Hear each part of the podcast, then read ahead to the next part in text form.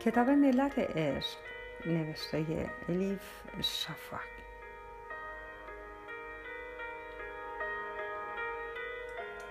ترجمه ارسلان فسیحی. چاپسیون انتشارات ققنوس. خانش توسط هوریه کوکلانی.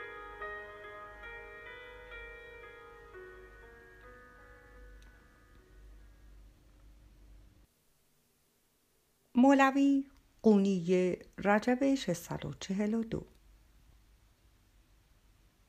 خالی خالی بود دنیا کوچه های پهن آسمان صاف و تمام قونیه. وقتی شمس تبریزی در برابرم هویدا شد و آن سال را کرد انگار لحظه ای همه چیز و همه کس ناپدید شد. فقط من و او ماندیم در این شهر.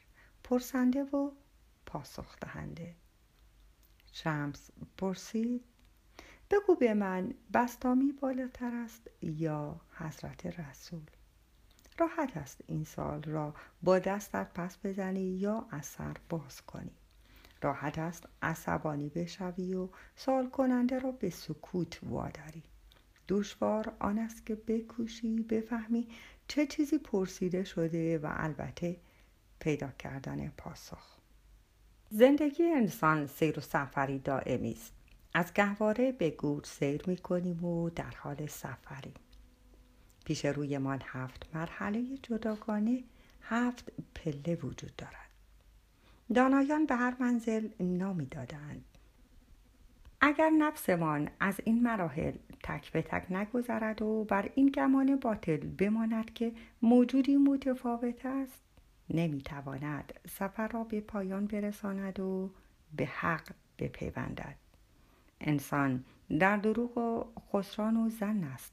تا هفت پله را نپیماید نمی‌تواند به حقیقت برسد. مرتبه اول نامش نفس امار است. مرحله نفس خام و بکر و نتراشیده و نخراشیده که مدام دیگران را مقصر می شمارد افسوس که آدم های زیادی در تمام عمرشان در این مرحله میمانند و نمی‌توانند از آلودگی رها شوند. آدمی که جز به امور دنیوی به چیز دیگری فکر نمی کند و طمع مال و مقام و قدرت دارد در این مرحله قرار دارد.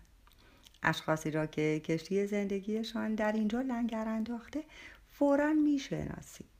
همیشه دیگران را مقصر و گناهکار می شمارند و همیشه از دیگران خورده می گیرند. به همان راحتی که نفس می کشند شایعه می پراکنند و افترا می زنند. به هیچ وجه نقصی در وجود خود نمی یابند. در مورد دیگران حکم می دهند. در اقلیم شک و شبه و تکبر میزیند میشناسیشان در وجود خودت کشفشان کرده ای چون مادامی که انسانیم و مادامی که انسان جایز الخطاست کسی در میان ما نیست که اسیر نفس اماره نشده باشد. مهم این است که سریع بتوان از آن چاله بیرون آمد. انسان هرگاه نقص ها و عیب ها و حوث ها و اشتیاق های نفسش را شناخت و قصد کرد اصلاحش کند آن زمان به سفری درونی می رود از آن به بعد. چشمانش نه رو به بیرون بلکه رو به درون میچرخد. به این ترتیب گام به گام به منزل بعدی نزدیک می شود این منزل از منظری درست برخلاف منزل پیشین است. در اینجا فرد به جای آنکه مدام دیگران را مقصر بداند همیشه تقصیر را در وجود خودش مییابد. در هر واقعی خودش را میکاود و مقصر می‌داند. این پله پله عالم زیبا و من زشت است. در این مرحله نفس به نفس لوامه بدل می شود یعنی نفس سرزنش کننده و مقصر داننده. در مرحله سوم شخص پخته در می شود و به نفس ملهمه می رسد در این نقطه از آنجا که نفس انسان الهام گیرنده است فرد از هرچه و هر کس که در دنیا می‌بیند الهام می‌گیرد. از دور و اطرافش به تدریج حس می کند حالتی که به آن تسلیم بودن می‌گویند چگونه آزادی است. اگر قسمتش باشد به شهر علم قدم می‌گذارد. این مقام با آنکه گهگاه قبض یعنی تنگی و فشردگی پدید می آورد از آنجا که اکثر اوقات بست یعنی گشایش و گسترش به همراه دارد چندان زیباست که باعث شادمانی دل می شود. اما جاذبهش در عین حال بزرگترین خطر است. چون بیشتر کسانی که به این مرحله می رسند نمی خواهند از آن خارج شوند. گمان می کنند به پایان راه رسیدند. حالا که راه طولانی تر و دشوارتر است. اینجا آهنگین و رنگین است و خیلی ها نمی توانند اراده و بصیرت و جسارت پیشرفتن را در خود بیابند. به همین سبب که سومین منزل با آنکه مانند باغ بهشت لطیف است برای آنها که هدفی والاتر دارند نوعی دام محسوب می شود شخصی که موفق شود از این مرحله فراتر برود به مقام نفس مطمئن نمی رسد دیگر نفس مثل سابق نیست به کل تغییر کرده است. از این رو به آن نفس راضیه و خوشنود هم می‌گویند. شخص دیگر مالک شعوری بس بالاتر است. چشمش سیر و دلش باز شده. دیگر درد نقدینه و شهرت و مال و مقام ندارد. با دیگران به خوبی رفتار می کند و فقط هنگام نماز روی سجاده نیست که آرامش دارد. همیشه همینطور است. در نمازی دائمی است. قلبی نمی شکند. حق بنده ای را نمی خورد. بر کسی خورده نمی گیرد و عیوب دیگران را می پوشاند. مالک و ملک را به خدای مالک الملک تسلیم می کند فراتر از اینجا شهر توحید است. به سه مرتبه پایانی مراتب کمال می‌گویند.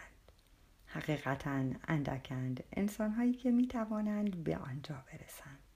و خدا به هر حالی که افکندشان خوشحال آرام و سپاس گذارند از آنجا که در نخستین مرحله از سه مرحله پایانی به نفس راضیه رسیدند به امور دنیوی اهمیت نمی‌دهند و فریب دنیا را نمی‌خورند. مقام بعدی نفس مرزی است. چون خدا از این نفس رضایت دارد به آن نفس پسندیده نیز می‌گویند.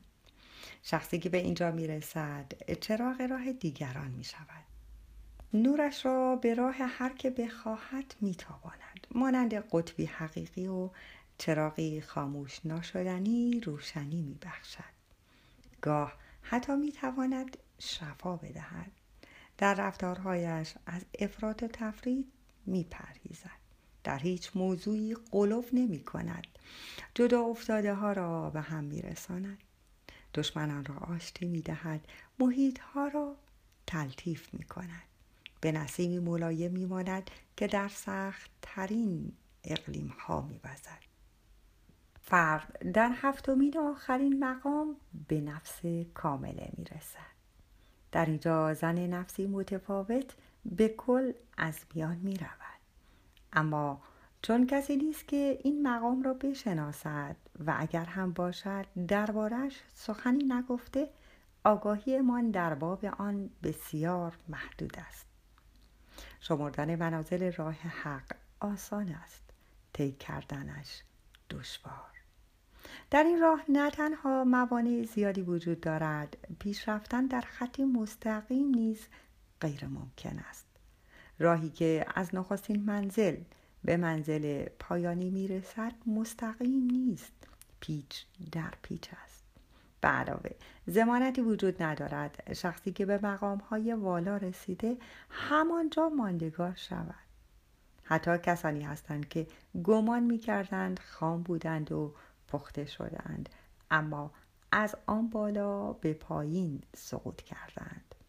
و از که چنین باشد شمار انسانهایی که بتوانند به منزل نهایی برسند بسیار اندک خواهد بود. به همین دلیل. هنگامی که شمس سوالش را در باب حضرت محمد صلوات الله علیه و با وزیر بستامی می‌پرسید نمی‌خواست صرفا مقایسه کتابی انجام بدهم. در این حال داشت در مورد من شخص من سوالی مطرح می‌کرد. می‌گفت حاضری برای فنا شدن در حق نفست را به تمامی فنا کنی؟ داشت مرا به تفکر دعوت می‌کرد. سوالی دیگر زیر نخستین سوالش پنهان بود. می‌پرسید تو ای واعظ بزرگ تو در کدام مقام از مقامات هفتگانه ای؟ از جایگاهت راضی؟ بگو ظرف تو چه انداز است؟ دلت تا به آن دارد تا پایان راه برود؟